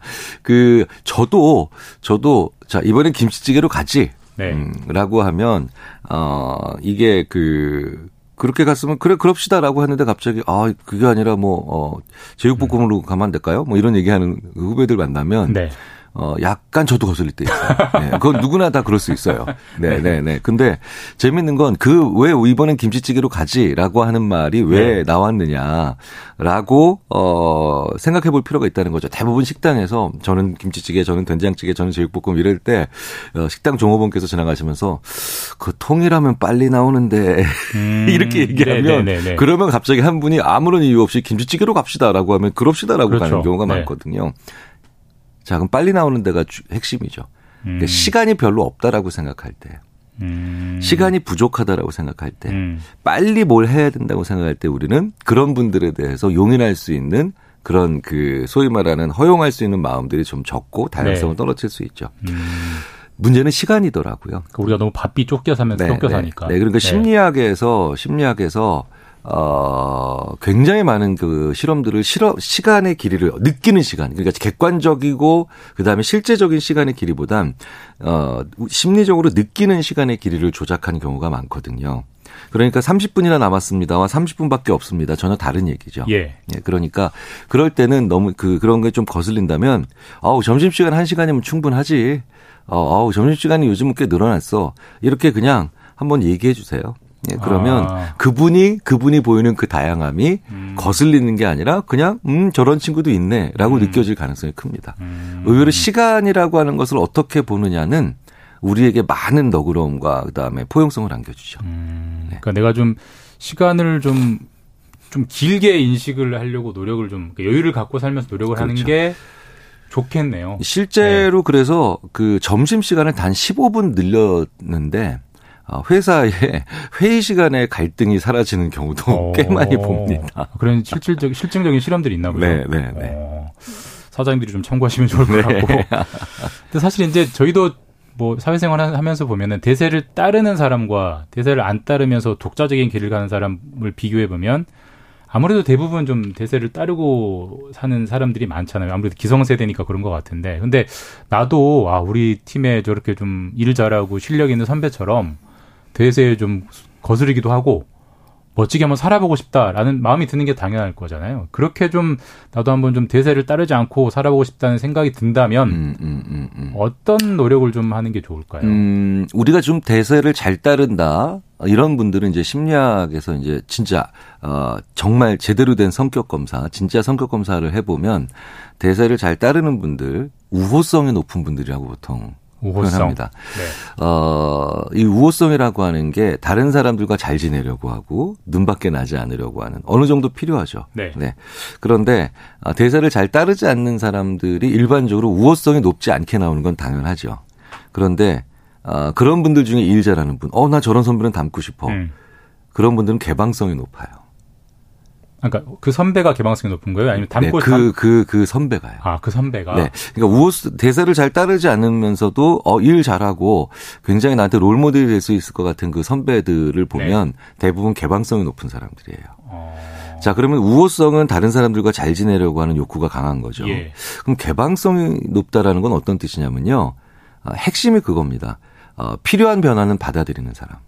음. 네. 그리고 어 이게 맞다라고 했는데 그건 자기 의견과 다르다고 해도 이게 정말 맞다라는 걸 어, 인정하게 되면 그걸 또 인정하고 받아들이는 사람. 음. 이게 개방적인 겁니다. 그래서 왜, 어, 아주 그, 뭐, 우리나라뿐만 아니라 외국도 마찬가지인데요. 어, 정말 성공한 사업가들 아니면, 어, 어, 상당히 롤 모델에 어, 이를 수 있을 정도로 우리가 눈에 띄는 그런 그 기업가들 아니면 또 리더들 이런 분들 중에 상당 부분은 우호성은 그렇게 높지 않아요. 음. 의외로. 음. 그러니까 모든 사람과 잘 지내려고 하는 그런 비합리적 신념은 그렇게까지 강박적으로 가지고 있지 않은데 불가능한 일이기도 하고요. 네네. 네. 근데 의외로 많은 분들이 누구와 누구에게도 욕 먹기 싫어하는 그런 게 있거든요. 음. 우리 마음 속에. 음. 근데 우월성은 그렇게 높지 않은데 그냥 적정한 수준, 적당한 수준이라고 보통 저희가 표현합니다. 근데 개방성은 굉장히 높습니다. 그러면 내가 어떤 뭐 조직이나 어디서 좀좀 좀 괜찮은 평가를 받고 싶으면 뭐 쉽게 되는 건 아니겠지만 좀 개방성, 포용감을 좀 높이려고 음. 노력하는 게 좋겠네요. 그 개방성의 포용감은 결과고요. 아, 오늘부터 결과. 포용하자 이게 되겠습니까? 잘 안 되죠. 뭐 어떻게 해야 돼요? 그렇죠. 나한테 틀렸다라고 얘기하는 사람에게 어, 인정을 할 줄 알아야 돼요. 음. 이건 실생활에서 할 수 있는 겁니다. 왜 우리 주위에 보면 어, 자기 내가 실수한 거 있고 잘못한 거 있고 내가 틀린 거를 어 가 분명히 있는데 그걸 알려주는 사람을 보면 어떻게든 그거 인정 안 하는 사람이 있고, 음. 네. 그 다음에 어떻게든 그거 뭉개고 하려고 하는 사람도 예, 있어요. 예, 예. 그러니까 이런 분들이 성장을 잘 못해요. 음. 성장을 잘 못하는데 그게 개방성에 떨어지는 분이에요. 음. 그러니까 우호성은 높은데 개방성 떨어지잖아요. 그럼 패거리 문화 나오기 쉽고요. 예, 그럼 굉장히 이상한 편가르기 나오기 쉽고 그 다음에 일치 단결해서 일치 단결 목소리 딱 냈는데 그게 어떻게 설정된 목표인지도 불분명한데 안 따르면 무조건 예, 그러니까 그냥 별 생각 없이 김치찌개다라고 했는데 안 따르는 사람 음. 미워하게 되기 딱 좋거든요. 음. 평상시에 내가 만약에 그런 롤모델인 선배가 되고 싶다면 그 롤모델이 바로 뭡니까? 대세를 굳이 늘 따르지 않으면서도 음, 음. 아참 훌륭한 능력으로 성장하는 선배라고 말씀하셨잖아요. 예.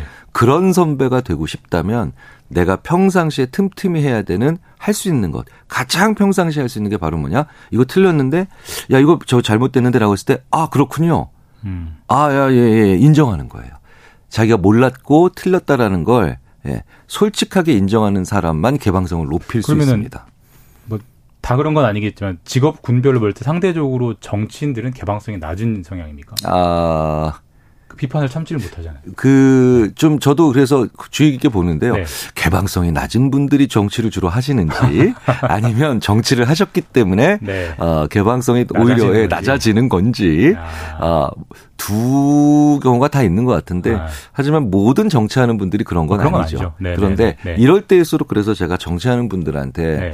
뭐 굳이 또 주제 넘게 조언을 네. 한마디 드린다면 그럴수록 그러니까 어 이건 내가 틀렸던 겁니다라고 음. 흔쾌히 인정하는 그런 정치인의 모습을 보이시면 음. 음. 정말 어 음. 정말 독특하고도 신선하면서도 그렇겠네요. 중요한 모습으로 어 유권자들의 모습에 또 국민들의 모습에 마음속에 이렇게 탁 각인되시지 않을까라는 또 말씀을 드려볼 수 있을 것 같아요. 지금 교수님 코너에 질문이 쏟아지고 있는데 어 이것도 제가 좀 비슷해서 한번 여쭤보겠습니다. 달의 공자님이 저는 사람들의 모든 말을 곱씹어 보는 버릇이 있습니다. 음. 밤에 자려고 누워서 내가 혹시 회사에서 말 실수한 게 없나 복귀하거든요. 너무 피곤한데도 멈출 수가 없습니다. 이건 무슨 심리 때문일까요? 어, 뭐, 여러 가지 이유가 있겠지만, 그런 유형의 분들이 많이 그, 어, 보이시는 유형이 이제, 그냥 간단하게 말씀드리자면, highly sensitive, 영어로 보통 이렇게 표현을 많이 하는데, 음. 매우 예민하신 분들이죠. 음. 근데 예민하다, 민감하다 이런 차원들은 굉장한 장점이자 또 굉장한 그 고통 요인이 되기도 합니다. 장점은 어떤 게? 남들이 못 보는 걸 보죠. 아. 네, 예민하니까. 아. 남들은 그냥 지나칠 수 있는 것이고 남들은 그냥 간과하는 거지만 그걸 발견할 수 있는 분들이죠. 그러니까 어, 굉장한 장점인데 그러니까 남들은 지나치는 것에도 혹은 남들은 신경 쓰지 않는 것에도 신경을 쓰니까 이렇게 주무실 때도 음. 그게 복귀가 되는 어, 그런 일들이 있죠. 그럼 이것도 예민함의 문제인가요? 9482님이 교수님 저는 너무 피곤한데도 쉬는 걸 못 하겠어요. 쉬, 누, 피곤해서 누워 있으면 죄책감이 들고, 이건 왜 그러는 걸까요? 어, 물론 이게 이제 쉬지 못하는 습관이 한국 분들한테 좀 우리 한국인들한테 좀 있어요. 네. 그러니까 쉰다는 것에 대한 죄책감 이게 뭐, 뭐 이런 거 있잖아요. 뭐 제가 늘 말씀드리지만 너 잠이 오냐 지금 이런 욕은 외국에 없거든요. 네. 잠자는 게 얼마나 중요한 건데 네. 우리가 워낙 열심히 살고 근면성실함이 강조되는 사회에서 살다 보니까 쉬어서 오히려 신체를 제대로 리사이클링 되게 만드는 정말 결정적이고 중요한 기능인 잠도 이제 죄악시하는 네. 사회가 됐거든요. 그런데 아 이게 어, 쉬, 그래서 근면성실하지 않은 상태인 쉬거나 잠자는 상태에서 오히려 못 쉬는 그런, 그럼 다음날 일 더 못하거든요. 음. 이럴 경우에는요, 어, 스스로에게 알려주셔야 돼요. 정보를. 왜냐하면 이렇게 하면 좋은 일이 있습니다. 사례를 보통 알려주잖아요. 예. 우리가 언론에서든 아니면 기업에서, 기업에서도 이렇게 해야 된다는 걸 당위성을 설명할 때 나한테 당위성을 설명하셔야 돼요. 잘 자고 잘 쉰 다음날 일이 되게 잘 됐어. 이거 분명하거든요. 그러면 역으로 그래서 일이 되게 잘 된 날. 네. 그리고 어 굉장히 내가 어, 어 내가 오늘 머리가 아주 스마트해졌는데 뭐 이렇게 이제 아주 이제 신선한 사고를 꺼낼 수 있는 날, 아이디어를 내놓은 날, 그 전날 얼마나 쉬었고 그 전에 얼마나 잤고 이런 것들을 복귀해 놓으셔야 돼요. 음. 그래서 모범 사례로 음. 모범 사례로 내가 일 잘하고 음. 그다음에 아주 발표도 잘하고 컨디션이 좋았던 날 얼마나 잘 쉬었고 얼마나 많이 제대로 잤는지를 적어 놓으시고 그런 게 한 2, 30개만 적어 놓으시잖아요. 그러면 딱 쉬시기 전에 그 죄책감을 딱 느끼실 때 이걸 딱 음. 보면 음, 그 죄책감한테 저리가 넣어. 라고 얼마든지 네, 네. 어, 되돌려 세우실 수 있어요. 네, 그리고 권윤희 님도 질문 주셨는데 이게 뭐 오늘 주제랑 딱 닿는 건 아니지만 이게 좀 답을 해주시면 좋을 것 같아요. 저는 어제 고3 아들이 자기를 잘못 키워서 자기 성격이 이상해진 거라고 말을 해서 마음이 너무 아픕니다. 아. 키우느라 정말 최선을 다했다고 네, 생각하는데 네, 네. 아들에게 뭐라고 말을 해줘야 될까요? 어, 잘못 키워서 성격이 이상해졌다라고 하는 건 지금 어 지금 자기 사 자기 처지를 얘기하는 거지 음. 부모님에 대해서 지금 양육 방식이나 이걸 가지고 뭐라 그러시는 음. 거 아니에요. 정말 잘못 음. 키우셨으면 음. 그 얘기를 할 수 없어요 부모한테 아. 그런 얘기를 할 그런 얘기가 통할 사람도 아니거든요. 음, 음. 그렇다면 부모님한테 할 수 있는 만약에 고3 정도 되는 분이라면 어 이렇게 얘기하시면 되죠. 아이가 되게 힘든 상태니까 일단은 힘든 사람한테 지금 논리적으로 설명하는 것 자체가 네, 고3이니까 얼마나 힘들겠어요. 그러면 그냥 이거 절대로 어 약한 표현이거나 문제를 덮는 표현이 아닙니다. 미안해. 네, 부족했어. 음. 하지만 나는 너를 정말 많이 안아줬어. 네. 사실은 성격적으로 문제 있는 사람들은 태어나서 딱 한 2, 3세까지 아무도 안아주지 않았기 때문에 문제, 음. 생기는 문제들이 많거든요. 그래서 친부모랑 같이 살든 아니면 보육시설에서 어, 선생님이랑 같이 지내든 많이 안아준 사람이면 기본적으로 음. 문제 안 생기거든요. 그러니까 아, 아이 많이 안아줬던 예전에 사진 같은 거 놓으시면서 이때는 내가 너를 참 많이 음. 안아주고 좋아했는데 아이가 기억하는 지금 중학교 시절. 네네네.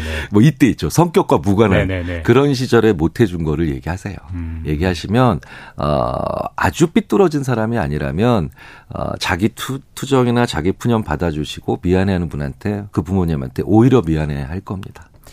네, 어머님 참고하시고요. 네, 말씀 여기까지 드려야 될 것 같습니다. 뉴스는 십니다. 김경일 교수였습니다. 감사합니다. 감사합니다. 네, 9월 1일 최강시사 오늘은 여기까지입니다. 어, 저 진행도 오늘까지고요. 다음 주부터는 최경영 기자가 돌아와서 다시 여러분들과 함께 진행을 맡겼습니다. 많은 분들이 뭐 격려 문자 보내주시는데 9074-8805님 감사합니다.